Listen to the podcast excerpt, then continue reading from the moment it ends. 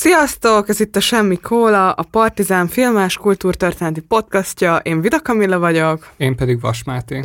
Vezetőszerkesztő Puskár Krisztián, hangutó munka Lőrinc Járon és grafika Kili Zsanna.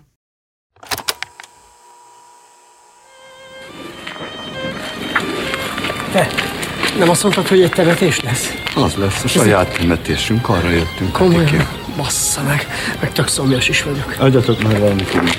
Hm, Csak kóla van. Kösz, jó, ez én szeretem. Saját temetésén ne válogasson az ember. Aha,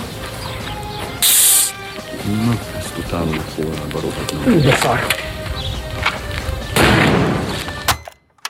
Újra itt vagyunk, indul a Semmi Kóla második évada, és a mai adás témája a reklám lesz, és leginkább márkafilmekről fogunk beszélgetni. De először egy kicsit bevezetésképp beszélünk arról, hogy minek is tekinthető a reklám. Bizonyos szempontból világértelmezésnek. Nyilván, hogy a meggyőzésen van a hangsúly, és aki ábrázolja a világot, az érthető módon elkötelezett, hogy bizonyos módon mutassa be azt, de ez ugyanúgy igaz akkor is, ha valaki amúgy épp nem egy terméket ad el, hanem csak mondjuk sztorizik. És ennek a történetnek bármi lehet a tárgya, igazából ugyanaz fog történni, bizonyos elmek előtérbe kerülnek, aztán mások meg háttérbe szorulnak, és a hallgatóságra pedig meggyőző erőt próbálunk gyakorolni. És azért fontos szerintem a reklámról beszélni, mert amúgy ezernyi más dolog kötődik hozzá. Ott van mondjuk a jelképekben kommunikálás, a retorika, a történetmesélés, imázsépítés. Szóval amúgy minden sokkal előbb létezett, mint a reklámcégek, és ezért csak még fontosabb megérteni amúgy a marketing működését. Például a ma ismert reklámokban amúgy rengeteg olyan elem van, ami a vallásos vagy a politikai, meg más gondolkodásnak is ugyanúgy a része volt, és ez amúgy ugyanúgy igaz a különböző reklámtípusokra, legyen szó a, akár a YouTube videók előtti hirdetésekről, vagy amúgy olyan konkrét YouTube videókról, amik valahol a tartalom és a hirdetés közti választóvonalat megpróbálják álmosni. Ezek az egykori kérdések és eszközök nagyon különböző korokban és amúgy gazdasági rendszerekben is fel tudnak tűnni. És amúgy, ha már különböző korok és rendszerek, egy ilyen ikonikus darabot idézzünk fel, a Gucci reklámkampányát, amit az 1968-as diáklázadások évfordulójára készítettek, Hát igen, a diákok valószínűleg nem azt mondták akkoriban, hogy lázadj és vásárolj drága ruhákat, de persze lehet, hogy tévedek. Ugye van a reklámfilmben jó zene, dühös diákok, akik az öklüket rázzák és rohangálnak össze-vissza. Nem derül ki valójában, hogy miért dühösek. Azt érezzük, hogy ezek a diákok nagyon tudják, hogy hogy kell élni, és aki vásárol a Gucci ruhái közül, az szintén érezni fogja ezt a lázadó szellemiséget. Lázadnak, de ugye nem derül ki, hogy mi ellen, és a reklám nem is mondja el azt, hogy milyen világra vágynak, hanem csak azt, hogy nagyon vágynak valamire, és ez a vágy az, ami ilyen lehengerlően vonzóvá teszi ezeket a diákokat, és egyébként ez a semmi elleni lázadás egy ilyen tökéletes sírkő, amit 1968 fölé el lehet helyezni, és az a legijesztőbb, hogy a tartalmi ellentmondás nem is számít, csak azt számít, hogy hatásos-e a történet, ahogy el van mondva, de kicsit szakadjunk el most a Gucci emlékezet politikájától, utazzunk el egészen az ókorig. Amikor a régészek feltárták Pompeit, akkor arra lettek figyelmesek, hogy a város az teli volt politikai hirdetésekkel, és ezeket általában úgy helyezték el, hogy egy szervezett csoport járta a várost, először a falfestők azok lepingáltak egy falfelületet, utána pedig jöttek az írnokok, és felírtak egy rövid kis szöveget, hogy XY-t támogatják a halaskofák vagy a pékek, és megpályázza az Edilisi vagy a Doomviri pozíciót. És azt is megfigyelték a régészek, hogy egy-egy szervezet sokszor egyszerre dolgozott két olyan jelöltnek, akik egymás ellen indultak, és ami még érdekes, hogy a lejárató kampány is már megjelent ekkoriban, például csak, hogy egy nagyon rövidet idézzek, Numerius Veius Barca, rohagy meg. Voltak ennél egy kicsit komplexebbek is, általában parodizálták ezt a formaszöveget, amiről beszéltem, és azt írták a falra, hogy XY-t támogatják a szökött rabszolgák, vagy pedig A háború pártiak. a városnak a leglustább emberei támogatják XY-t. És a, a szökött rabszolgáknál az az érdekes, hogy nekik ugye nem volt szavazati joguk, És a lusta embereknek volt. oda szerintem jutott.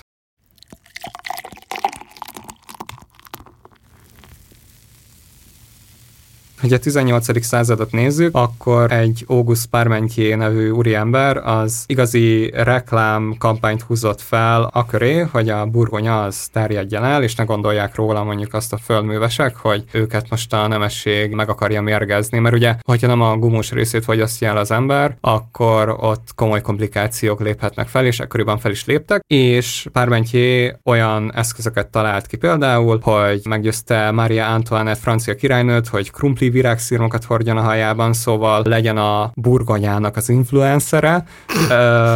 Az egyik legérdekesebb eszköz, amit bevetett a Parmentier, az az volt, hogy Párizs mellett fogott egy földterületet, kibérelte, bevetette krumplival, fegyveres őröket állítatott köré, és amikor már elég ideig álltak ott a fegyveres őrök, és ez így feltűnt a környékbelieknek, fogta magát, és az összes őrt elküldte, és a helyiek pedig megrohanták a burgonya földet, mert hogy amit fegyverekkel őriznek, az nyilvánvalóan csak értékes lehet. Most csak egy századot ugrunk, a 19. században sajátosan értelmezték azt a kitételt, hogy a kereslet teremti meg a kínálatot, mert amikor a törlei peskőt elkezdték gyártani, akkor nagyon-nagyon sok helyen egyáltalán nem lehetett kapni, ezért a vállalat felbérelt embereket, akik elmentek ezekbe a vendéglátóipari egységekbe, és verték az asztalt, hogy ők törlei peskőt akarnak inni, és egy idő után ide be is rendeltek ebből a peskőből. Bizonyára vannak a hallgatók között olyanok, akik figyelemmel kísérték a Mad Men című sorozatot, ami az 50-es, 60-as évek Amerikájának a reklámos világába nyújt egy kis betekintést, ezért arra gondoltunk, hogy ebből a korszakból hozunk pár történetet és alakot, és megnézzük, hogy a 20. században hogyan fejlődött a marketing. Például ott van Rosa Reeves, aki megszállottan hit a termék előnyben, ami az ő esetében azt jelentette, hogy meg kell találni egyetlen tulajdonságot, amivel az adott termék rendelkezik, a vetélytársak pedig nem, és ezt az egy tulajdonságot kell folyamatosan nyomatni repetitív módon, és ő például politikai kampányokban is részt vett az 50-es években, a republikánus pártnak dolgozott, és az volt a nagy ötlete, hogy ne félórás beszédekben kommunikáljanak a választókkal, hanem 20-60 másodperces reklámspotokban mondják el azt, hogy mit gondolnak politikai politikai kérdésekről. Egyébként az Eisenhowernek az elnöki kampányában vett részt, és azt képviselte, hogy azért kell erre a termékelőnyre rámenni, meg tömörnek lenni, mert a fogyasztók információ zajban élnek, és korlátolt az emlékezetük, és ezt az 50-es években mondta, szóval azóta ez a zaj valószínűleg hát tovább gerjedt, és ott volt Raymond Rubikem is, aki pedig a kutatásban hit, szintúgy megszállottan, és például őt megbízták egy Postum nevű italnak a reklámozásával, kutatást végzett a fogyasztók között, kiderült, hogy azért nem veszik igazán ezt az italt, mert egyszerűen rossz az íze, ezért felépített egy olyan kampányt, ahol azt hangsúlyozta, hogy nyugtató hatású ez az ital, és növekedtek is a bevételek ezután. Aki meg vele igazából szögesen ellentétes véleményen volt, az William Bernbach, szerinte veszélyes ez az elképzelés, hogy a reklámra úgy lehetne tekinteni, mint tudományra. Szerinte a reklámnak a meggyőzés a lényege, és sokkal inkább művészetként kell tekinteni rá, ezért ő volt a kreatív forradalomnak az egyik zászlóhordozója, és például ő ültette az első között össze a szövegírót az art direktorral, mert addig ezek a munkafolyamatok külön zajlottak, szóval nem volt egy ilyen közös ötletelés. Neki az egyik legsikeresebb kampánya egy autókölcsönzőhöz, az Avishoz kötődik, és azt a szlogánt akarta átütni, hát igazából magán a megrendelőn, hogy mi csupán másodikak vagyunk az autókölcsönzésben, ezért jobban oda tesszük magunkat. De nem igazán tetszett az Avisnak az, hogy ők most így hangsúlyozzák ki, hogy ők csak a másodikak, meg végeztek egy kutatást is egyébként, ahol az jött ki, hogy a fogyasztók azok nem szimpatizálnak azzal, aki a második, vesztesnek érzik, és a Bernbach meg annyira elkötelezett volt az ötlete mellett, hogy fogta magát és meghamisította ezt a kutatást, ezért el tudták indítani a kampányt, ami sikeres is lett. Szóval az, hogy most így a reklám mennyire, mennyire tudomány, vagy mennyire művészet, azért egy folyamatban lévő vitának tűnik a 20. században. Szintén a kreatív forradalomnak az egyik élovasának tekinthető egy Howard Gassish nevű úriember, akit San Franciscoi Szokratészként emlegettek a kortársai. Neki az egyik legfrappánsabb kampánya az volt, amikor 57-ben megbízott egy profi pilótát azzal, hogy minden egyes nap szálljon fel San Francisco fölé, és próbáljon meg egy feliratot füsttel felírni az égre. És ez a pilóta eljátszotta azt, hogy kezdő, folyamatosan bénázott, napról napra egyre több ember gyűlt össze, hogy szurkoljanak neki, le ne zuhanjon, meg ne halljon, és ugye elkezdtek erről az újságok is cikkezni, és végül felírta az égre egy margarinnak a nevét, a Nukoát, és egy ponton el is rontotta, nyilván direkt, a margarinnak a nevét, ami meg szintén nem tetszett a megrendelőnek, a margaringyártó cégnek, és kirogták a Gassage-ot, ki meg megalapította utána a saját ügynökségét. De ezt a szellemiséget képviselte a későbbiek során is. Az utolsó pont, amit az ilyen 20. századi reklám történetből hoztunk, az pedig a márka személyiségnek a megteremtése, aminek meg az egyik legfőbb képviselője Leo Burnett volt. Ő azt képviselte, hogy nem az a gond a reklámmal, hogy esetleg félrevezetheti a vásárlót, hanem a sokkal nagyobb probléma, hogyha untatja, ezért mindig megpróbált egy érdekes karaktert kitalálni, akire a fogyasztók elkezdenek kíváncsiak lenni, tudni akarják, hogy mi történik vele, és ez a karakter pedig jelképezi az adott márkának a különböző jegyeit is. Például Burnett hozta létre a Marlboro mennek a karakterét, mert ugyebár, amikor bevezették a fűszűrös cigarettákat, akkor volt egy olyan közhangulat e körül, hogy aki fűszűrös cigarettát szív, az vagy nő, vagy pedig nőiesnek tekinthető férfi, és egy igazi férfi továbbra is mezitlábas cigit szív. És a Burnittet pedig a Philip Morris az azzal bízta meg, hogy próbálja meg férfiassá tenni a fűszűrös cigarettát, és ehhez kitalált egy olyan karaktert, egy cowboyt, aki össze-vissza lovagol a prérin, cigizik közben, és ezzel pedig a cigarettához hozzákötötték egyrészt a vakmerőségnek, másrészt meg a kockázatvállalásnak a képzeteit, ami amúgy azért is fontos volt, mert ekkoriban egyre több kutatás jelent meg arról, hogy a dohányzásnak vannak káros szövődményei is, például a halál, és egyébként az a színész, aki a Marlboro mennek a karakteret játszotta, ő is tüdőrákban hunyt el, de minden az első film, amiről beszélni fogunk, az szintén egy terméknek az újra brandingelésével próbálkozik, azért, hogy egy másfajta márka személyiséget kölcsönözzön neki. Hát ez pedig mi lehetne más, mint a Barbie, Eleinte nyilván ironikus volt a várakozás, de utána, mikor láthatóvá vált, hogy milyen alkotó páros áll be a film mögé, és milyen színészgárdával fog ez történni, akkor egyre több mindenkit meggyőzött arról, hogy az iróniát felváltsa valamiféle őszinte lelkesedés. És nyilván ott van a Barbenheimer, és amit a stúdióvilág azóta is próbál ismételt módon legyártani, ez nem annyira sikerül, például a Mancs őrjárat és a fűrész legújabb része egy napon érkezik idén szeptemberben, és ezért tā marketingesek a két film angol címéből megalkották a Soul Patrol mémet, de nem csak ez a felülről vezéreltség teszi idétlenné egy kicsit ezt a próbálkozást, hogy a két filmnek, az egyik egy mese, a másik meg egy horrorfilm, a potenciális nézői közt semmiféle átfedés nincs, kicsit izzadságszagú. De azt is hozzá kell tenni, hogy a Barbenheimer kapcsán az esemény jelleg volt igazából a legizgalmasabb. Ugye,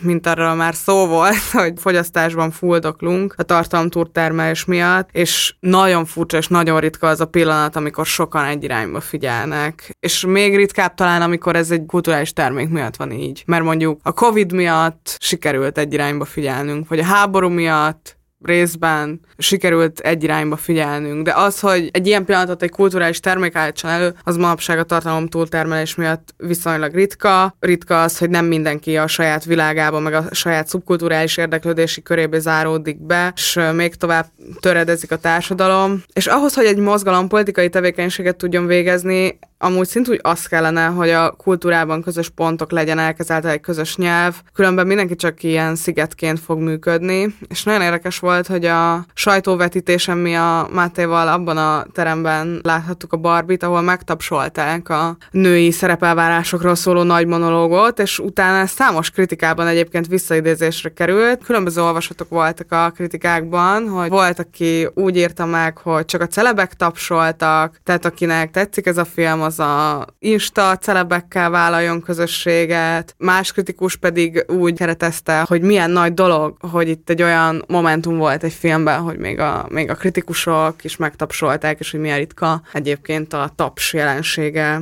a moziban, szóval ez, ez nagyon izgi volt. Igen, meg tényleg ez volt a legérdekesebb része, hogy igazából mindenki másik csoportot vélt felfedezni a tapsolókban az ilyen különböző elfogultságai mentén. És amúgy én nem tudom, hogy tapsoltam-e, de az biztos, hogy nem éreztem azt, hogy ez nem helyén való. Én nem tapsoltam, de ez nem egy ilyen állásfoglalás volt, hogy én nem tapsolok, hanem egyszerűen csak annyira egyrészt meglepett, hogy ez történik, másrészt meg nyilván, hogy nézel egy filmet, akkor egy ilyen megfigyelő szerepkörbe vagy bezáródva, és történik valami a moziterembe, az meg nyilván így meg többszörözi, legalábbis számomra ezt az ilyen megfigyelő szerepkört, hogy uh, itt most én így éppenséggel kívül vagyok. De szerintem izgi volt, hogy tapsoltak. Szerintem ez... Hát igen, meg alapvetően az egész film úgy van felépítve, hogy folyamatosan kiszól a néző felé, nagyon direkten. Igen. Egyáltalán nem csodálkozok azon, hogy ezen a pontján a filmnek már valaki azt érezte, hogy neki tapsolni kell, meg hogy így be kell vonódnia. Egyébként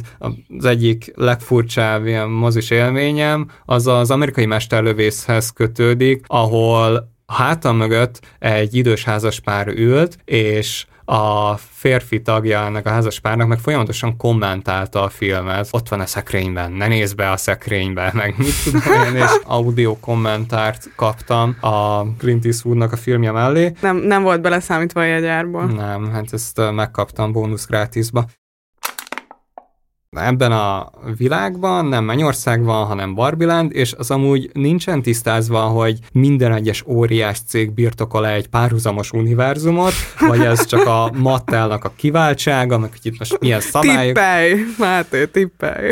Na, de nem, én nem lettem nyugodtabb attól, hogy itt úgy tűnik, hogy így a természet fölötti az így privatizálva van. Nem élnél szívesen Barbie még.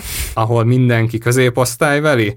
Nincsenek konfliktusok, sem testi vagy lelki eredetű problémák? Mindenkinek köztiszteletben álló munkája? Kivéve a Kennek, akinek így a strand a munkája, de hogy minden esetre van itt egy középosztálybeli paradicsom, és ott vannak a kenek, akik meg ilyen félig meddig hajléktalanok, nem rendelkeznek saját ingatlannal, meg egyetlen egy karakter van, akit igazából ilyen mm, megkülönböztetés ér, mert ugye a kenek azok így okéban vannak a helyzetükkel, de ott van a furcsa Barbie, akiről te a film után azt mondtad, hogy hát ő volt az ilyen értelmiségi karakter, meg azt éreztem végig, hogy na, ő a faluszéli boszorkány, akihez uh, mennek a különböző karakterek megérdeklődni, hogy akkor most mi hogy működik így a nagyvilágban. Uh, hát nem hozta egy kicsit az ilyen bölcsés stílust, így megjelenésében is, meg stílusában is? Hát engem nem szoktak, igen, az otthonomban így emberek felkeresni, hogy na, hogy működik a világ. Pedig nagyon vicces lenne. Ott indul el maga a cselekmény, hogy ugye van egy este, ahol ugye lemegy ugyanaz a koreográfia, ami minden egyes nap, bulizás van a sztereotíp Barbie-nak a házában, és a sztereotíp Barbie, akit a Margot Robbie játszik, meg egyszer csak arra gondol, hogy hú, van ez a halál, ti mit gondoltak erről? Egyébként ajánljuk a egyel ezelőtti adásunkat, ami a halálról szól, és az derül ki, hogy valószínűleg, aki a sztereotíp Barbinak a baba változatával játszik a valós világban, valószínűleg depressziós lelki problémái vannak, és ezért a sztereotíp Barbinak át kell mennie a való világba. Egészen fura, hogy ez egy olyan felnövés történet szemben az Alice Csodaországgal, vagy a Csillagporral, hogy nem az van, hogy a való világból megy át valaki a fantázia világba, hanem a fantázia világból kell valakinek a valós világba átmennie. Jó, de most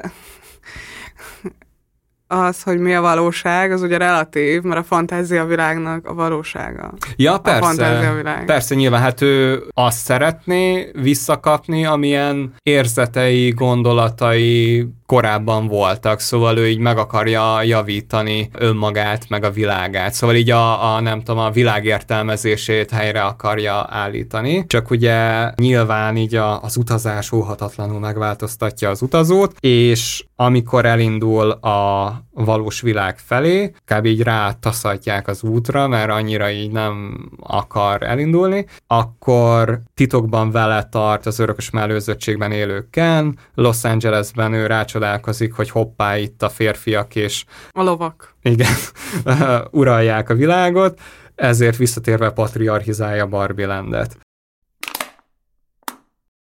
a fő probléma, amit kinyit ez a film, az egyrészt az, hogy mennyire lehet reklámként tekinteni erre a filmre, és amúgy teljes mértékben, amit azt tesz érdekessé, hogy úgy célozták meg a közönségüket már az előzetesben, hogy ez a film egyaránt annak is szól, aki imádja a Barbit, meg annak is, aki utálja a Barbit. És jöjjön mindenki, mert itt mindenki meg fogja találni azt, amit keres, és egyébként tényleg ez történik. A film teli van állításokkal, de egyik állítása mellett sem köteleződik el, és ez meg iszonyatosan furcsává teszi az egész élményt, ez a mindent egyszerre akarás, mert ugye azt csinálja a forgatókönyv, hogy a Barbie jelenséget egyszerre méltatja is, meg kritizálja is, termékpromóció is, de úgy tesz, mintha Mattelt is bírálná, feminista is, de közben gesztust is tesz a férfiak felé, mondjuk ez szerintem ellentmondásban annyira nem áll. Szerintem se. Őszintén szólva nem értem annyira ezt a hatalmas meglepődést, vagy ezt a dilemmát, ami végigfutott a sajton, hogy jaj, ez egy rossz film, mert ez egy reklámfilm, és így egyébként teljesen meg lehetett jósolni azt, hogy ez lesz. Tehát, hogy Mattel által is jóváhagyott, támogatott, finanszírozott filmről van szó. Egyébként olyan alkotógárdával, akik már nagyon komoly dolgokat letettek az asztalra, és így számomra nyilvánvaló volt, hogy az elé a dilemma elé állítja majd a nézőt ez a dolog, ami elé végül is állította. Tehát nem is, szerintem nem is jöhetett ki más ebből a képletből, mert mi, milyen egyéb, egyéb variációk vannak azokkal az adottságokkal, amikkel jelenleg élünk, amiben a kultúra működik, amiben a filmeket gyártják Hollywoodban. Tehát, hogy röviden olyanok voltak ezek a cikkek, amik születtek a Barbie-ról, amit így akkor is meg lehetett volna írni, hogyha nem nézted meg a filmet. Mert így minden abba az irányba mutatott, hogy ezek a dilemmák fognak feljönni, amiken így lehet gondolkodni, meg így lehet beszélgetni róla, de hogy, de hogy szerintem olyan messzire nem vezet. Inkább az a kérdés, hogy ezekkel az adottságokkal, amik vannak, meg, meg azok a feltételek, amik vannak, azon kívül ez egy értékes alkotás lett-e, és hogy egyébként többet nyertünk-e a réven, mint amennyit vesztettünk a vámon. Tehát, hogy van-e ez annyira jó alkotás, van-e ennek annyira jó üzenete, képvisele olyan értéket, akár művészetileg, akár gondolatilag, vagy nehogy Isten politikailag, ami nagyobb súlya van a kulturális közbeszédre, mint az, hogy ezzel a mattel mit nyert, vagy hogy, szóval, hogy kivert át kit. Szerintem ezt kellene, ezt a mérleget kellene megvonni, nem pedig azokon a dilemmákon lamentálni, amiket azelőtt is tudtunk, hogy megnéztük volna a filmet. Te a mérleg megvonásban hol tartasz jelenleg? Én azt gondolom, hogy szerintem Greta Gerwig nyert. Mindennel együtt szerintem az van, hogy csinált egy olyan alkotást, ami a mattától nyilván nem függetleníthető el, de hogy beleírta magát a film történelembe, attól függetlenül is, hogy ez egyébként milyen termékpromócióra hasznos, és vannak a mattától független autonóm állításai, amiket szerintem jó művészeti eszközökkel valósít meg, sőt, némely esetben kifejezetten izgalmas filmnyelvi állításai vannak ennek az alkotásnak, és szerintem nagy hatása van annak, hogy emberek, akik ezeket a filmeket, vagy ezt a filmet megnézték, azok ezekről a témákról tudnak beszélgetni, és egyébként a mainstreamben már meglévő problémát, de azt ebben a keretben tovább erősítendő, vagy tovább gondolkodásra sarkaló hatékony módon, színvonalas módon meg tudta valósítani. Szerintem Greta Gerwig nyert, de ez az én véleményem, szerintem validálítás azt gondolni, hogy a Mattel nyert, és validálítás azt is mondani, hogy igazából ők összefogva verték át az összes nézőt, de, de szerintem Greta Gerwig nyert.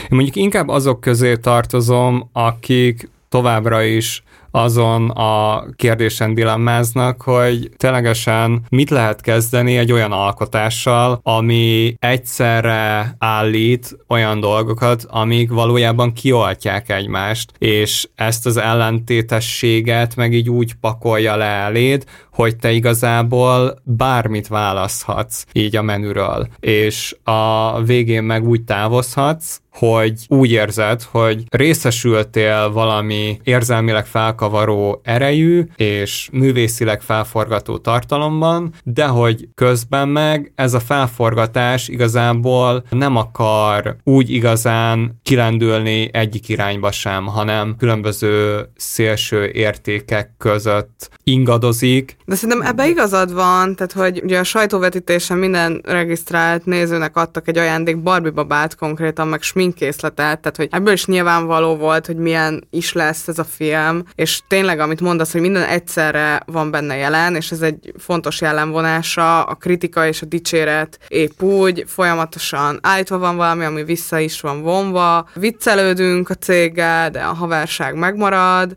teljesen igaz, hogy ami be van mutatva, az erősíti a cégimást, és teljesen nyilvánvaló, hogy megrendelték a saját kritikájukat, és amúgy maga a film is vásárlásra ösztönöz, szóval én is teljesen őszintén láttam mondani, hogy én azon gondolkodtam, hogy milyen jó lesz majd, ha gyerekem lesz, mert akkor megint tudok venni neki barbit, és akkor játszhatunk vele, és felfogom, hogy ez miért történik, meg hogy mit csinált az agyamba ez az egész marketing kampány, meg maga a film is. Amúgy az vicces, hogy a Mate igazgató tanácsa úgy van bemutatva, amiben csak férfiak ülnek, és a valóságban azt hiszem nem így van, hanem négy nő van Négy nő is van benne. Nagy oknyomozásunknak a igen, na, igen, igen. Szóval mennyivel lenne igazságosabb a világ, hogyha ebben az igazgató tanácsban mindenki nő lenne. Ez olyan kicsit, mint amikor a Bödőcs azt mondta a nemzeti burzsázia építésével kapcsolatban, hogy magyar ütőére magyar vámpírt. Csak én azt gondolom, hogy ettől függetlenül ezt a filmet van értelme megnézni, meg hogy itt történt valamit. Az, hogy valamire használ téged egy cég, vagy valamilyen üzenetet át akar nyomni, ezzel azt is kinyitja, hogy te is tudod használni őt. És szerintem ez a párbeszéd, mert a párbeszéd ez a, a filmnek és a cégnek a párbeszéde. Szerintem ez nem azért érdekes, mert hogy hogy az előbb lehet, hogy félreérthető volt, amit mondtam, szóval szerintem ebben nem az az érték, hogy a nem tudom, feminizmus gondolata 100 milliók hozzájusson, hanem annak a gondolata, hogy ez az egész hogy működik, hogy mi az autonóm művészetnek a határa, ezt játékba hozni, izgalmasat állítani az adottságok ellenében, és valójában ez az, ami szerintem sokkal érdekesebb annál, mint az az állítás, hogy nem tudom, Greta Görvig eladta magát, szerintem nem az történt, hogy eladta magát, hanem belement ebbe a játékba, amit a Mattel felkínált, és szerintem amit ő meg tud csinálni, az messze túlmutat azon, mint hogy ő eladta volna magát, hanem csinált egy értékes alkotást, ami kultúrtörténetileg meghatározó, és ami annyira megmozgatta a társadalmat, vagy egy bizonyos szeretét a társadalomnak, ami szerintem többről szól annál, mint hogy most hogyan pozícionálja újra magát a Barbie mint termék. Megint egy másik dilemma, hogy hogyan lehet átvinni a közbeszédbe olyan vitákat, amikben tömegek tudnak részt venni, vagy hogy egyáltalán egy napirendre fel legyenek véve pontként. Fogod magad, és alkotóként elkezdesz egy céggel egy kötélhúzást, ahol meg nyilvánvalóan csak úgy tudsz nyerni, hogyha azok is nyernek, akik ugye finanszírozzák a te egész koncepciódat. Igen, szóval, ez világos. De hogy ugye nem az következik ebből, hogy önmagadat, hogy mondjam, csillapítani kell, vagy meg kell nevelni, vagy hogy valamilyen szinten, hogy egy ilyen nagyon csúnya szót használjak, így minden egyes alkotó, nyilván azért már, hogy a, a, a forrás az mindig valakinél lesz, és ahhoz, hogy hozzájuss ehhez a forráshoz, nem tudom, az alkotó domestikálja magát, stb. De nekem ez is ilyen kérdés, hogy így nem tudom, meddig lehet kitolni a határokat, és igazából itt ez egészen jól látszódott, hogy itt van valamilyen kötélhúzás, de hogy azzal, hogy Greta Görvig tolja ki a Mattelnek az inger küszöbét, azzal közben meg a Mattel is egy óriásit nyert. Nyilván, hogy maga a film, ez tényleg egy formanyelvileg rendkívül érdekes bizonyos pontokon, például ez a hitelesen mesterségesnek fordítható szószetétel, amit a Görvik használ a Barbira, ami, ami azzal írható le, amiről eddig beszéltünk, hogy itt az ellentmondásokat megpróbálja összebékíteni a film, és mondjuk ott vannak ezek a musical betétek, amik magukkal hozzák ezt a szimpadiasságot, meg ott van ez a felnőttes és gyermeki hangulatnak a keverés, ami meg ugye megjelenik abban is, amikor ott a Barbie a filmnek elején így lelebeg az autójába, és akkor ott így a narrátor ezzel is mondja, hogy nehogy bárki félreértse. Az van ábrázolva, hogy a kislányok játszanak a babával. Mert a Barbie házban nincs lépcső. Igen, igen. És akkor ott fogják, és így le kell lebegtetni. Igen. Nekem az egyértelmű volt nyilván. Igen. Ja, de hát többet is barbiztál. Egy ilyen barbizási gyerekkori emlékem az az, hogy nekem nagyon sok lány barbim volt, ment Barbie barbim, és csak egy kenem volt, ment hogy egy fiú barbim volt, és azt egyébként nem is Kennek hívtam, hanem Ferinek, és mivel amikor ezekkel játszottam, akkor még nem tudtam, hogy így hogy születik a gyerek, de már filmekből láttam azt, hogy így létezik az a dilemma, hogy kitől van a gyerek, ezért ebben a Barbie köztársaságban, ami nálam volt, így nem az volt a dilemma, hogy a gyerek Barbie azok melyik férfitól vannak, mert csak egy férfi volt, a Feri, hanem hogy melyik nőtől vannak a Barbie gyerekek. Ö, általában ez adta a fő konfliktust, amikor én a Barbie-aimmal játszottam, hogy DNS vizsgálat, és meg kell keresni, hogy ki az anyja a Barbie gyerekeknek.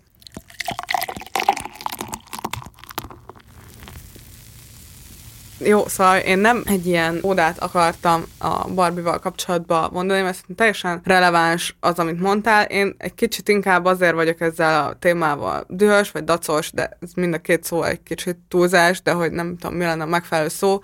Mert én így azt éreztem a negatív kritikák nagy részén, hogy basszus, ez tényleg megírhattad volna úgy is, hogy nem nézted meg a filmet. Mert téged nem érdekelt ez a film, nem érdekelt, hogy ezzel a dilemmával mit kezd a Görvig, nem érdekelt, hogy ezt mennyire transzparensen, mennyire rejtettem, milyen művészi eszközökkel oldja meg. És amúgy Márkáról nehéz elképzelnem, hogy jobban, izgalmasabban lehet beszélni. Szerintem ez egy sokkal izgalmasabb megoldás volt, mint egy ilyen kronológikus sztorit bemutatni arról, ahogyan nem tudom, egy fiatal vállalkozó egyszer csak megcsinálja a nagy bizniszt, és ezt elmesélni, mint egy ilyen kiugrási sztorit. Amúgy szerintem külön lehet választani azt, hogy milyen élményt nyújt maga a film, és milyen dilemmákat rajzol fel amiken meg lehet agyalni, vagy amivel nem feltétlenül tud a néző egyértelműen mit kezdeni. Nekem amúgy a mai napig ezt teszi igazán érdekessé a filmet, nyilván az esemény jellege is, meg nyilván az is, hogy úgy van összerakva, hogy egyszerűen működik, és pont azért működik, mert a Greta Görvig elkezdte ezt a kötélhúzást, aminek ez lett a vége. Na jó, de menjünk tovább.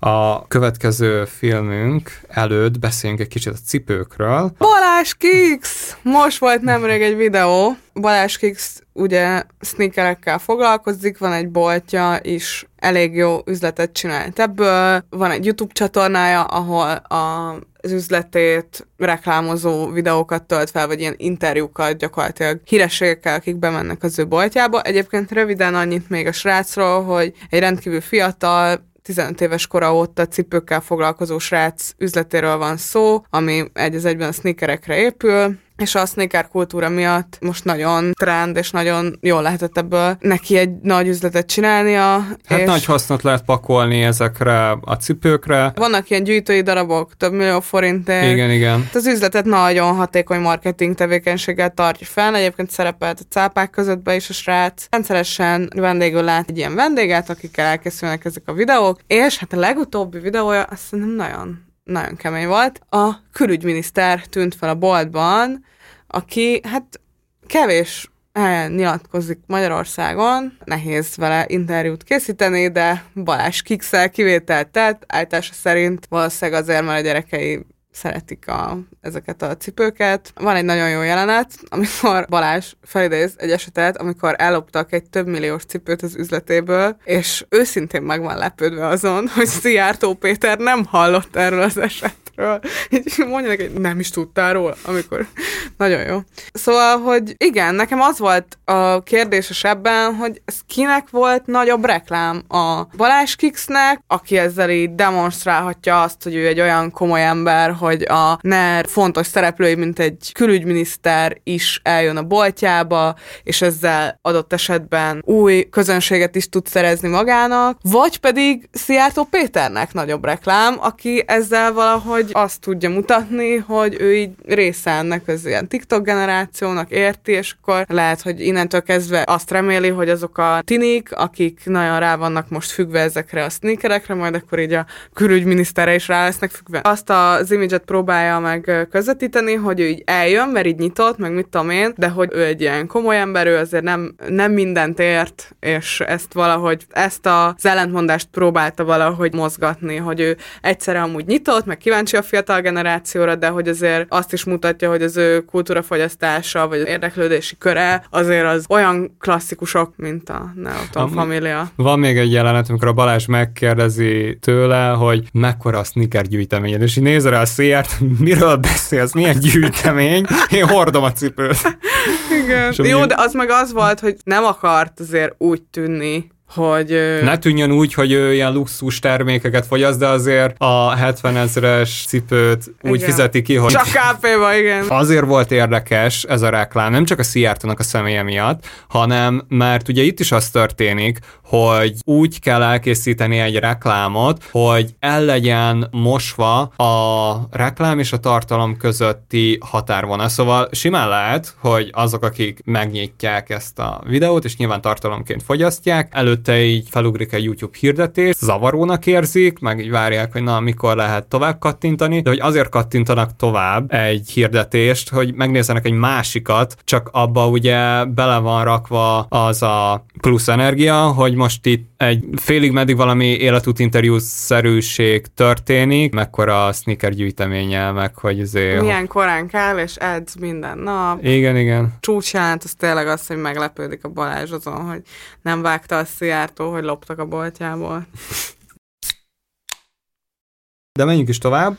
Következő filmünkre, ami az Air Harc a legendáért, Ben Affleck rendezte, és az Air Jordannek a létrehozatala körül bonyolódik a cselekmény, és ennek a főhőse maga a Nike. Szóval én még ilyet nem nagyon láttam, hogy ne azt kövessük végig, hogy XY főszereplő, hanem lényegében egy cég legyen az, akiért izgulunk, hogy neki összejön-e a végén a nagy üzlet. 80-as években járunk, ez a korszak amúgy ilyen abszolút dicsőítve van bemutatva, folyamatosan szólnak a korszaknak a zenéi, ilyen archív felvételek kell indul az egész film, 84-ből ilyen ikonikus pillanatok vannak összeválogatva, és ugye ez egy olyan korszak, amihez az is kötődik, hogy a piacnak végbe ment a deregularizációja, tehát még szabályozatlanabbá vált, szakszervezeteket vertek szét, és a szociális hálót is módszeresen leépítették azért, hogy a növekedés elé még kevesebb akadály háruljon, és még inkább inkább az egyénre lehessen helyezni a hangsúlyt, és az államnak a szerepe pedig még kisebb legyen. Nyilván, hogy itt nem ez van dicsőítve, hanem az, hogy fú, mekkora lendületben vagyunk, és aki nagyot kockáztat, az nagyot is tud nyerni. És ekkoriban még a Nike nem tartozott az óriás nagy cégek közé, mert ott van a Converse is, meg ott van az Adidas is, ők amúgy ilyen rövid jelenetekben vannak bemutatva, kicsit olyan érzésem volt, mint amikor a gyűrűk urában azt látjuk, hogy vasudvarban ott a Saruman így mesterkedik, és akkor a, a gonoszok is így készülődnek, és nekik is vannak terveik. Mi nézőként leginkább a Nike-nak a dolgozóit látjuk, velük szimpatizálunk, és az ő sikerüket akarjuk, és itt egy olyan üzlet körül bonyolódik az egész cselekmény, aminek az a lényege, hogy egy feltörekvő játékost meg akarnak szerezni, ő ugye Michael Jordan, aki ekkoriban még a kosárlabda pályafutásának az elején jár, és az a nagy ötlet, hogy nem azt fogják csinálni, hogy a termékeiket reklámozzák egy random kosárlabdással, hanem fognak valakit, és igazából az ő imázsát és a cég imázsát összedolgozzák, és termékesítik magát a játékost is, és hozzáigazítják a tervezett cipőt is. Hát a terméknek egy személyiséget adnak, a játékost meg el termékesítik, az, aki felfedezi azt, hogy a Michael Jordanben mekkora potenciál van, a Nike-nak az egyik hát ilyen üzletkötője, akinek az a feladata, Matt Damon alakítja egyébként, középkorú fickó, aki fiatal kosárlabdásokat hajt fel, és szerződtet le, és akkor ő dobja be, hogy akkor ezt a srácot mindenképp meg kell szereznünk, közben meg a Converse, meg az Adidas is le akar szerződni vele, és úgy van bemutatva maga a Nike, hogy ugye ott vannak ezek a gonosz nagyurak, és akkor a furfangos legkisebb királyfi, aki egy kicsit furán öltözködik és beszél, de hogy helyén van a szíve. És ezt követjük végig. Ja, de amúgy én nem szerettem ezt a filmet. Kicsit visszautalva arra, hogy szerintem a Barbie miért működött, és ez miért nem működik, mert én nem éreztem amúgy ebben a tétet. Tehát, hogy az a kérdés, hogy az Adidas, a Nike vagy a Converse szerzi meg Michael jordan az számomra kevés, főleg úgy, hogy gyakorlatilag nem voltak jellemrajzok, volt három-négy szereplő, akit így valamennyire megismertünk, de hogy a sztereotípiák szintjén, tehát a Matt Damon karaktere is egy ilyen életközepi válságban lévő férfi volt, de hogy mit tudtál ezen kívül elmondani róla, mit tudtál elmondani a cégvezetőről, mit tudtál elmondani a marketinges csávóról, mit tudtál elmondani arról a konkurens férfiről, aki azt hiszem az Adidasnál volt? Nem, nem, akire te gondolsz, az a Michael Jordannek az ügynöke volt, ja, aki folyamatosan ezt a tőzsdecápás, üvöltöző, idegbeteg igen, igen, és a, és a Michael Jordan anyukája az, aki még így jobban megjelenik, de ő is egy ilyen hosszú karmú gyerekét védelmező oroszlán anyasztereotípia. Valahogy így rosszul volt kitalálva az, hogy mi a tét, és ezzel szemben, hogyha már a tét ennyire alacsony, szerintem másnak is nehéz ezzel a téttel nagyon mennie, hogyha nincs meg az, hogy legalább a karakterek vagy a jellemek annyira izgalmasak legyenek, vagy kidolgozottak, vagy annyira rá tudj kapcsolódni az ő érzelmeikre, a saját válságaikra, de hogy úgy éreztem, hogy egyrészt az, hogy alacsony a tét, és vázlatosan vannak megrajzolva a karakterek, és gyakorlatilag az a lényeg, hogy ez a konkrét sztori, ez el legyen mesélve elejétől a végéig, és hogy legyen eleje, közepe, vége, ezen elment szerintem ez a film. Mert se lélektani mélysége, se egyéb intellektuális, politikai, művészeti tétje nem volt. Hát meg ez nem egy akkora dilemma, mint amit az Oppenheimer felvázol, hogy kinél van jó kézben az atombomba. Hanem, az... hogy kinél van Michael Jordan. Igen, hogy most így az Adidas, a Converse, vagy a Nike, és hogy ez hogyan fogja meghatározni a 20. századot. Egyébként változások kötődnek ehhez az üzlethez, már mint így a sportolókkal hogyan hirdetnek nagy cégek, mert ugye a Michael Jordan az részesedést kér, ha jól tudom, a bevételekből, és akkor ez addig nem volt szokásos. De ez csak így el van gyorsan mesélve, hogy izé, még ez is megtörtént. Hát úgy van legalább, ilyen nagyon gyorsan meg van említve, mint amikor a marketinges, akit a Jason Jason Bateman játszik, így egyszer csak így bedobja, hogy hú, srácok, milyen harmadik világbeli helyeken gyártjuk ezeket a termékeket. Ez így problémás? Ez ilyen mondat szinten elhangzik, azért kb. hogy így a forgatókönyv az ne lehessen számon kérhető azért, mert ez így ki van felejtve belőle. Rohanunk tovább a cselekményben, és sokkal lényegesebb az, hogy különböző irodákban frappáns dumák legyenek. Igen, annyira jó, hogy céges világot hogyan ábrázolja a film. Értem én, hogy korlátozottak a lehetőségek ennek a bemutatására, de hogy tehát amikor például az ilyen újságírókat, meg a médiát, meg a ilyen szerkesztőségeket úgy mutatják be, hogy csörgő telefonok között rohangálnak emberek papírokkal, ez, ez szokott még lenni, és itt is azt, hogy frappáns dumákat mondanak vezető pozícióban lévő férfiak. Kicsit, mint a Big Shortban, hogy azt próbáltak Igen, és talán. így közben így fekszenek a kanapén, tehát azért nem ebből áll a munka szerintem egy cégvezetőnek, hogy jókat dumál az értekezleten. Tehát, hogy nem dolgoznak valójában, nem, nem látod azt, hogy dolgoznak, és a munka alatt egy ilyen nagyon torz, stereotipikus képet mutat be, hogy a munka az az értekezlet, és az értekezleten tartalmi állításokat nem teszünk, hanem így mondunk frappáns mondatokat, és így szerintem ez Szerintem ez vicces, meg ilyen nevetséges. Tehát, hogy én, én azt gondolom, hogy ennél azért többet és máshogyan dolgoznak az emberek. Akkor, hogyha holnap a Nike az így letesz eléd egy ajánlatot, hogy legyél ott középvezető, akkor úgy gondolom, hogy nemet fogsz mondani. Hát figyelj, én szívesen mondok vicces dolgokat értekezleteken. Szóval Ez egy jó munkakör. Ez egy jó, jó, jó munkakör lenne, hogyha csak ennyi lenne a feladat, de szerintem nem ennyi a feladat a Nike-nál. Végig izguljuk az egész filmet, hogy most összejön-e a Nike-nek vagy sem, és az van, hogy a Mad Demon által játszott üzletkötő később egyébként ott hagyta a Nike-t, és leszerződött az Adidashoz. Ez nem szerepel a filmben, annyira nem lepődök meg, hogy nem szerepel benne. Konkrétan van egy jelenet, amikor letol egy beszédet, amit félig meddig ironikusan is lehet hallgatni, mert ugye Martin Luther Kingnek a híres beszédéből kölcsönöz formanyelvi elemeket, és ennek a beszédnek így az a lényege, hogy a Michael Jordannek micsoda jövője lesz, de csak akkor lesz, hogyha ő leszerződik a Nike-vel. Hát kb. így dióhéjban ez a beszédnek a lényege, és a Michael Jordan meg úgy van bemutatva a filmben, mint a gyurcsány az elkurtukban. Az kiváló, hogy mindig csak háttal mutatják meg archív felvételeken, tényleg, mintha ő lenne az Isten. Tényleg ez történik, misztikusabbá válik azáltal, hogy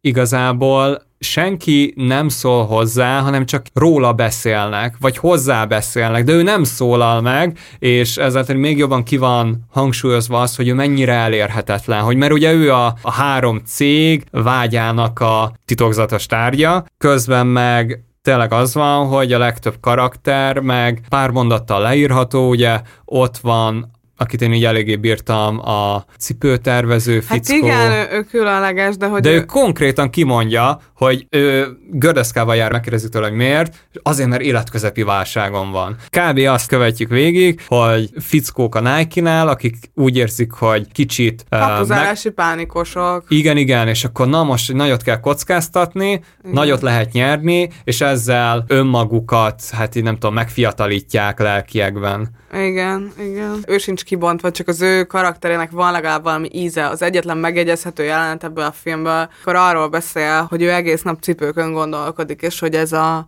ez a, hogy így beszél a hivatásáról, és erről ilyen nagyon érdekesen beszél, és ott emelte a Matt Damon, és ott emelte a marketinges csávó, és akkor ők meg elmondják, hogy hm, én nem szoktam cipőkön gondolkodni, én azon gondolkodom, hogy hogy lehet eladni a cipőt. Kiderül, hogy ki így miben hisz, vagy mi érdekli ebből a közös sztoriból, de hogy valójában az a karakter sincs megírva, az egy ilyen fura, fura karakter, egy ilyen cipőtervező, művész, elvont csávó, de hogy őről is ennyit lehet elmondani.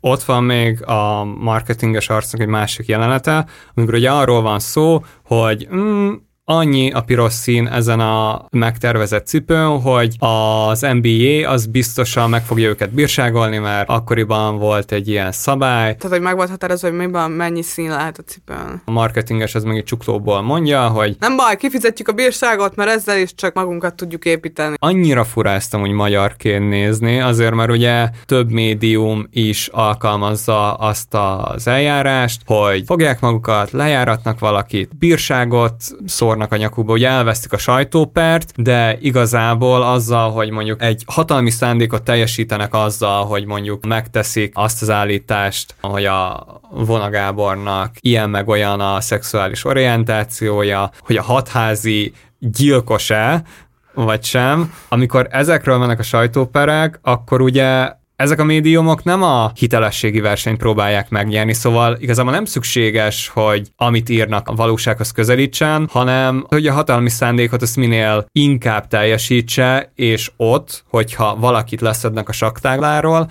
akkor ez egy megtérülő befektetés Ja, volt. persze, kiszabják a sajtópárt, az lehet, hogy kevesebb veszteség. Amúgy alapvetően nem az a baj ezzel a filmmel, elsősorban, hogy unalmas, de azért az is egy elég nagy baj, meg hogy így nincs megírva, meg megcsinálva, hanem azért az is, hogy magáról a korszakról, a 80-as évekről is csak annyit mond, hogy egy jó buli volt, és hogy borzasztóan középszerű, és ezért bántó, hogy jól van felvéve, de semmi emlékezetes nincs benne, frappánsok a párbeszédek, és egyszer csak kérdezünk rá, hogy mi a tét, és mi az a valóság, amiben élünk, és mi az a gazdasági környezet, az a kulturális környezet, amiben ez a kérdés jelentett valamit, hogy Michael Jordan kihez fog kerülni, melyik céghez fog kerülni, mert szerintem az annyira nem lett volna nehéz feladat egy olyan kontextust megteremteni, amiben elhiszem, hogy ez egy fontos kérdés, és hogyha nem is hiszem el, hogy egy fontos kérdés, de azt elhiszem, hogy valamit jelent az akkori kulturális, gazdasági viszonyokról ez a történet. De ez a film nem hitette el velem azt, hogy ez a történet túl sok mindent mondana arról, ahogyan akkoriban történtek a dolgok.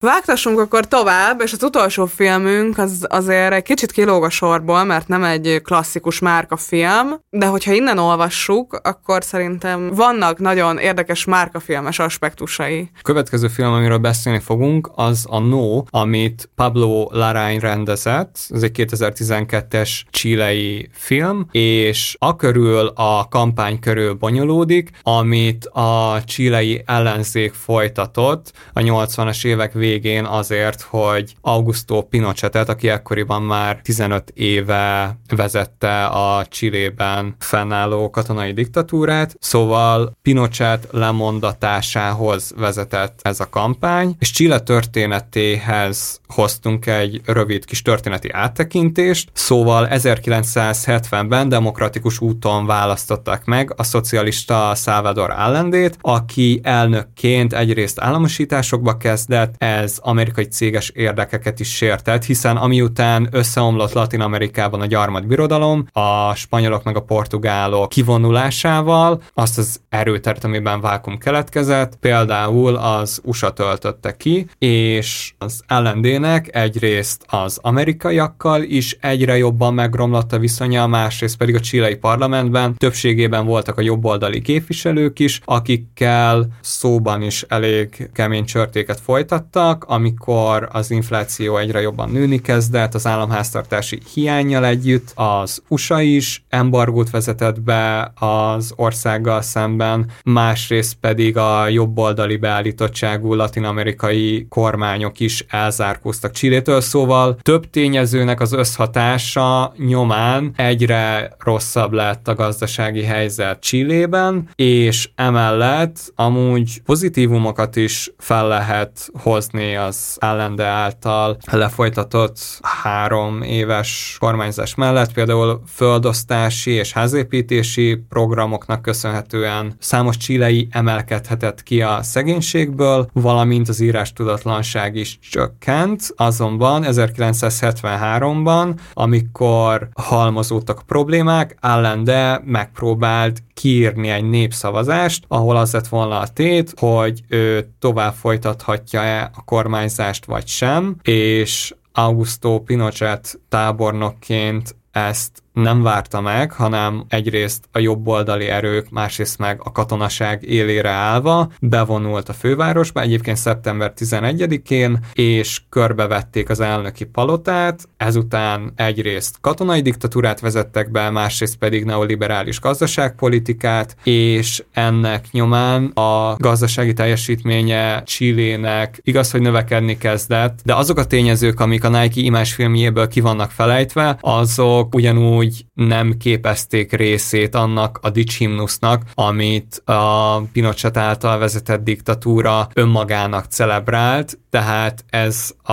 hatalom önmagát a gazdasági sikerekkel próbálta meg igazolni, amihez meg nyilván a szegénység növekedése, meg több tízezernyi embernek a kivégzése, bebörtönzése, megfélemlítése is kötődött, és egyébként magában a pucsban ilyen-olyan formában a CIA is részt vett, és 2004-ben az amerikai külügyminiszter Colin Powell bocsánatot is kért a csilei néptől, amiért hatalomra segítette Pinochetet, bár ez a kivégzetteket és a bebörtönzötteket gondolom annyira már nem vigasztalja, 2004-ben, úgyhogy itt a 80-as évek szintúgy egy gazdasági felpörgésről szólt, de emellett ugye nem demokratikus, hanem diktatórikus keretek mentén, és ez is egy nagyon furcsa dogma, ami újra meg újra napirendre került a 20. század folyamán, hogy a piacgazdaság és a demokrácia azok összetartoznak, és az egyik okozza a másikat, és Csillében is bizonyítva lett az, hogy ez nincs így, és a neoliberalizmus az teljesen jól megvolt a katonai diktatúrának a keretei között is, és a rendszer pedig egészen 1990-ig állt fenn. Egyébként Allendét nem csak elmozdították, hanem az elnök öngyilkos is lett, szóval amikor arról van szó ebben a filmben, hogy ki vannak írva a választások, részben nemzetközi nyomásra, ahol Pinochet ugye azt kéri a néptől, hogy erősítsék meg az uralmát, és akkor 8 évig az ő megerősítésükkel folytathassa a kormányzást, és ott van egy tucatnyi pártból álló koalíciós erő, ami meg vele szemben indul, szóval az emberek részben attól félnek, hogyha az ellenzék nyer, egy utal azt is jelentheti, hogy akkor visszatérnek a régi idők, tehát az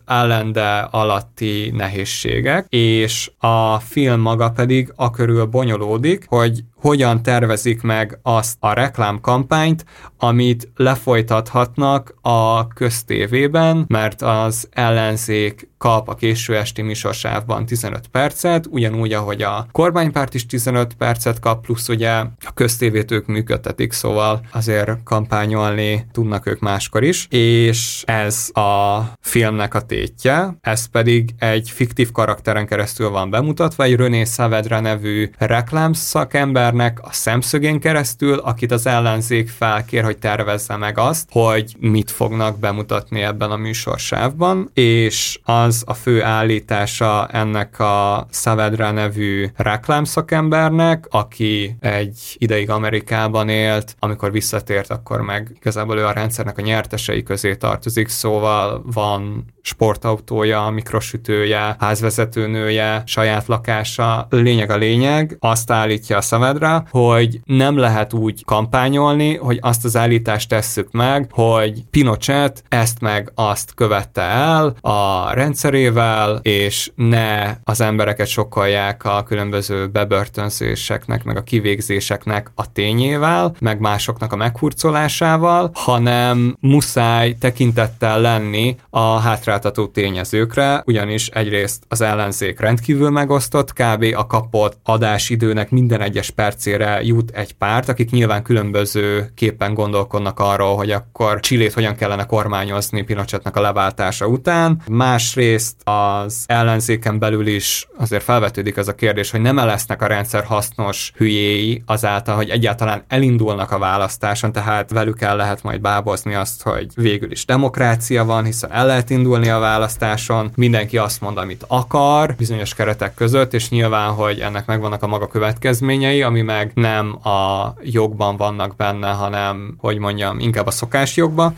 és harmadrészt meg ugye az is ott van, amiről már szó volt, hogy benne van az emberekben az a félelem, hogy akkor az a kiszámíthatóság, ami kötődik a Pinochetéknek a rendszeréhez, az felváltja valami kiismerhetetlen, bizonytalan régi világra emlékeztető rendszer, de ugye Pinochet rendszerének az esetében az van, hogy érzik az emberek, hogy ebben a rendszerben bárki meggazdagodhat, de hogyha mindenki az a bárki akar lenni, aki meggazdagodhat, akkor igazából a rendszer az stabil marad. Mert ugye az az állítás van megtéve, hogy csak oda kell tenni magadat. Ne foglalkozz azzal, hogy milyen hát beépített hibák vannak magában a rendszerben, és így meg már eleve veszélyes kinyitni különböző vitákat arról, hogy mi a probléma ezzel a gazdaságpolitikával, ezzel az ideológiával, meg hogy azt hangsúlyozni, hogy egyébként a demokrácia az úgy néz ki, hogy különböző érdekharcok is vannak, hogy egyáltalán ugye az, hogy viták vannak, az magával hozza azt a képzetet is, hogy hoppá, itt bizonytalanság van, nem pedig egy stabil rendszer, ami egy irányba megy, egyetlen egy dolgot gondol, és igazából nem tart arra igényt, hogy ebbe a vitába mások is bekapcsolódjanak, vagy hogy egyáltalán vitákat nyisson ki. Negyedrészt meg, legalábbis a film szerint ebben a kampányban is számos résztvevőt azzal gyanúsítottak meg, hogy külföldről finanszírozzák őket, tehát ügynökök. Azt meg kevésbé kell találgatni, hogy a Pinochet meg a CIA között volt összefonódás. Ugye két kampányról beszélünk, az egyiknek az a neve, hogy Szia, másiknak meg No. Az utóbbi kampány esetében az lesz a lényeg, hogy a demokráciához a boldogságnak a képzetét rendelik hozzá, mert ugye a boldogsággal nem nagyon lehet vitatkozni, és készítenek egy olyan kisfilmet, amiben nincsenek igazán állítások, hanem mindenki egy ilyen konstans örömmámorban úszik, vihar utáni égboltot látunk, ami meg megjelenik a szivárvány. Létezik minden... olyan szubkultúra, amelyik kritikus a boldogsággal? Vagy azt mondja, hogy a boldogság nem jó?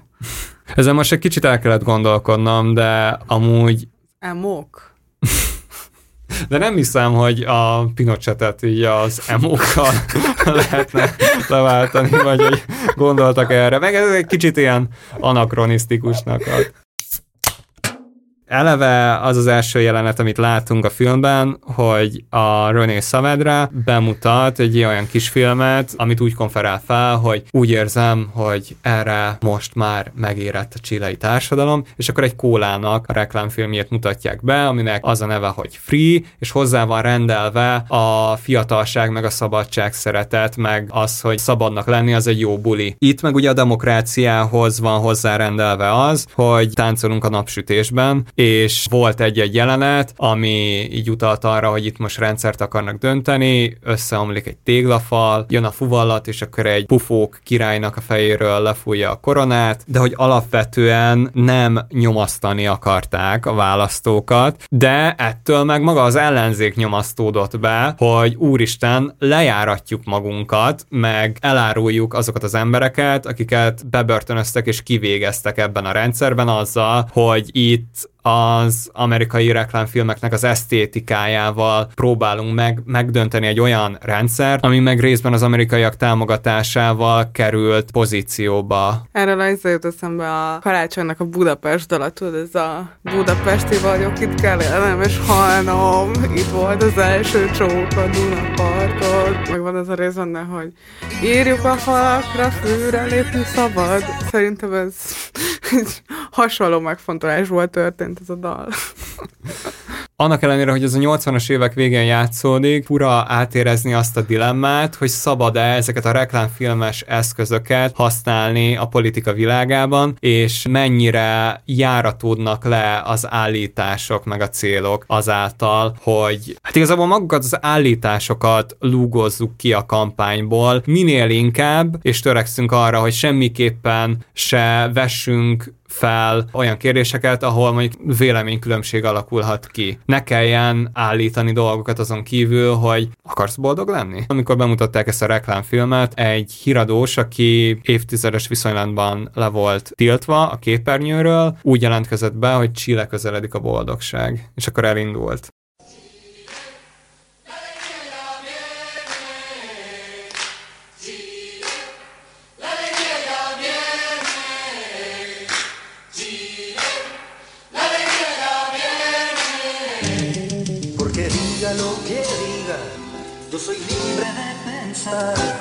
Porque siento que es la hora de ganar la libertad. Hasta cuando ya de abusos es el tiempo de cambiar porque basta de miseria. Voy a decir que no, porque nace el arco. De amúgy ez egy nagyon jó jelenet, amikor forgatják a kampányfilmet, és mindenki így örömmámorban úszik, ez a reklámfilmes vizualitás van, és az egyik szereplő így kifakad, hogy ez reklám a csileiekről szólna elvileg, de egy ilyen piknikezős jelenetben egy bagettes kosár van ott, holott ugye Csillében nem eszik senki ilyesmit, és akkor ezen, ezen megy a vita. Kiviszik a bagettes kosarat, visszahozzák. Ez egy nagyon jó jelenet, mert ugye azt a kérdést is kinyitja, hogy egy reklámban mennyire lehet cél az, vagy mondjuk magában egy politikai kampányban, hogy akit megszólítanak, az önmagára is ismerjen, vagy pedig inkább egy vágyott énkép felé tereljék. Szóval most mifelé akarjuk orientálni a választót, vagy mit akarunk kiváltani belőle. És itt végül is a bagettes kosarat visszaviszik a forgatási helyszínre, de amúgy ez teszi igazán érdekessé a filmet, hogy ezek a dilemmák le vannak zongorázva végig. Hát hogy mondjam, egy Fausti alakként van kezelve ez a reklámos, aki ugye hozza ezt a ördögi tudást Igen. a lánglelkű politikusok és aktivistáknak a világába, és közben meg az van, hogy nincsen egyértelműen kimondva, de érezzük azt, hogy ennek a reklámosnak amúgy az élete valószínűleg olyan kardinális módon nem fog megváltozni azáltal, hogy ez a rendszer megbukik, mert eddig is megtalálta benne a helyét, és ezután is megfogja. És egyébként a főnöke az pedig... Az igen kampánynál. Igen, igen, igen. Ott do- ugye ők ketten azonos ügynökségnél dolgoznak, és amellett, hogy a két politikai kampánynak is besegítenek, különböző dolgokat gondolnak a rendszerről, azért mégiscsak elvégzik a közös munkáikat is. Az a legérdekesebb, hogy ugye ez Csillének a nagy rendszerváltó filmje, de közben egyrészt bemutatja azt is, hogy az egyeduralom, amíg fennáll, hogyan lehetetleníti el még a végnapjaiban is azt, hogy bizonyos vitákat le lehessen folytatni az országban. Ezzel bemutatja azt, hogy az évtizedek során mennyi vitát fel lehet sorolni, amik igazából elszalasztott lehetőségek. És hogy közben azt a kérdést is felteszi, hogy most a a demokrácia, ez egy márka élmény lehet-e? Életérzés azt szerintem egy mai napig valós dilemma, hogy mennyire lehet választást nyerni azzal, hogyha valaki beleáll állításokba, elköteleződik mellettük, nem pedig csak hangulatot kelt. De valahol egyébként olyan benyomás kelt ez a két rendszer, mint hogyha Coca-Cola és a Pepsi háborúzna éppen egymással. Ugye a Coca-Colához számtalan esetben hozzá rendelődtek ezek a képzetek, hogy ez az ilyen hagyományos, egyértelmű, megbízható választás, más, de ugye nyilván a Pepsi az ezt azzal próbálta meg kikezdeni, hogy jaj, hát ez igazából egy ilyen öreges választás, és ő pedig az új generációnak az íze, fiatalos, lendületes. Közben azért ezek az állítások, meg ezek a képzetek egyébként felcserélhetőek lennének egymásra, már mint hogy nekem ez egy hasonló polcon van, mint az, hogy most a Michael Jordan az most az Adidasnál van, vagy pedig a Nike-nál van. Készültem egy kis vízzel, Engem fogsz kvízezni? Aha, Pepsi és Coca-Cola ügyileg, mert ugye számos celebritással hirdették ezeket az italokat, és arra gondoltam, mi lenne, hogyha megpróbálnád kitalálni, hogy ki ki mellett köteleződött el. Fú, Vida Kamila Kóla szakértő most nagyon szégyenben fog maradni, úgy érzem, de hajrá! Első delikvens, Michael Jackson. Pepsi. Igen. Ez az. Whitney Houston. Ő is Pepsi. Nem, ő Coca-Cola. Ah. Elton John. Coca-Cola. Ezt most kérdezed, de egyébként az van, hogy ő a Coca-Cola-nak is, és a Pepsi-nek is a, a reklámarca volt. Egy ide, egy oda. A következő az már nem becsapós lesz. Ray Charles. Pepsi. Pepsi, igen. Mm, David Bowie. Ő is Pepsi. Coca-Cola. Mm.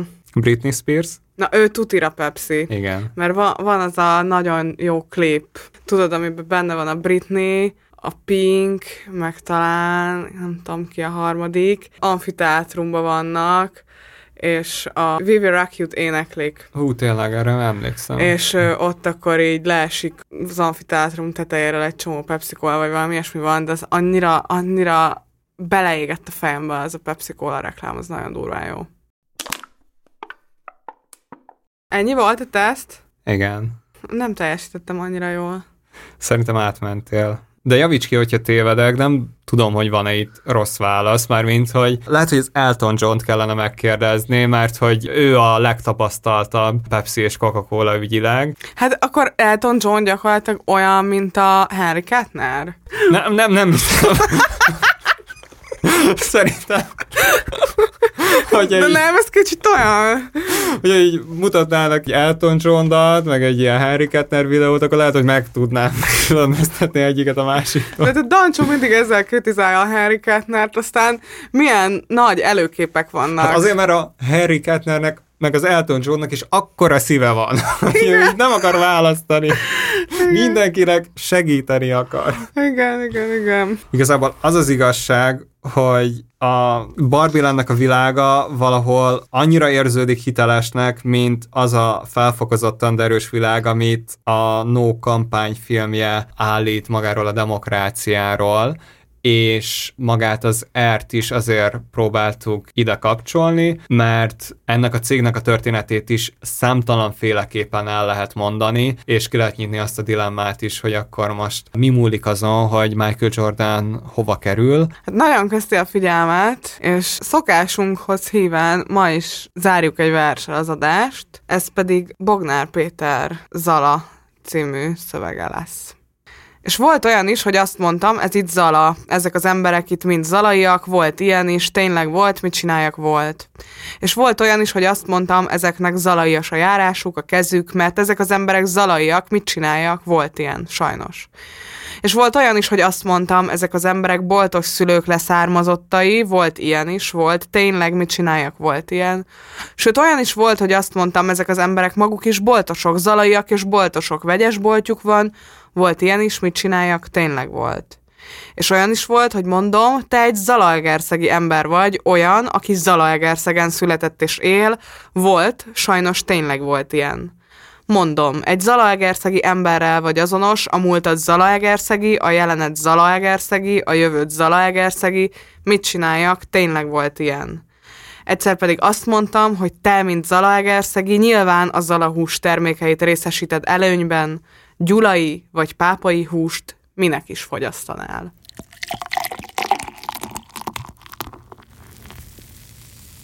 Köszi, hogy hallgattok minket, kövessetek minket ebben az évadban is, és támogassátok a Partizánt, hogyha ez a lehetőségetekben áll. Nem sokára jelentkezünk újra. Sziasztok! Sziasztok! Chile.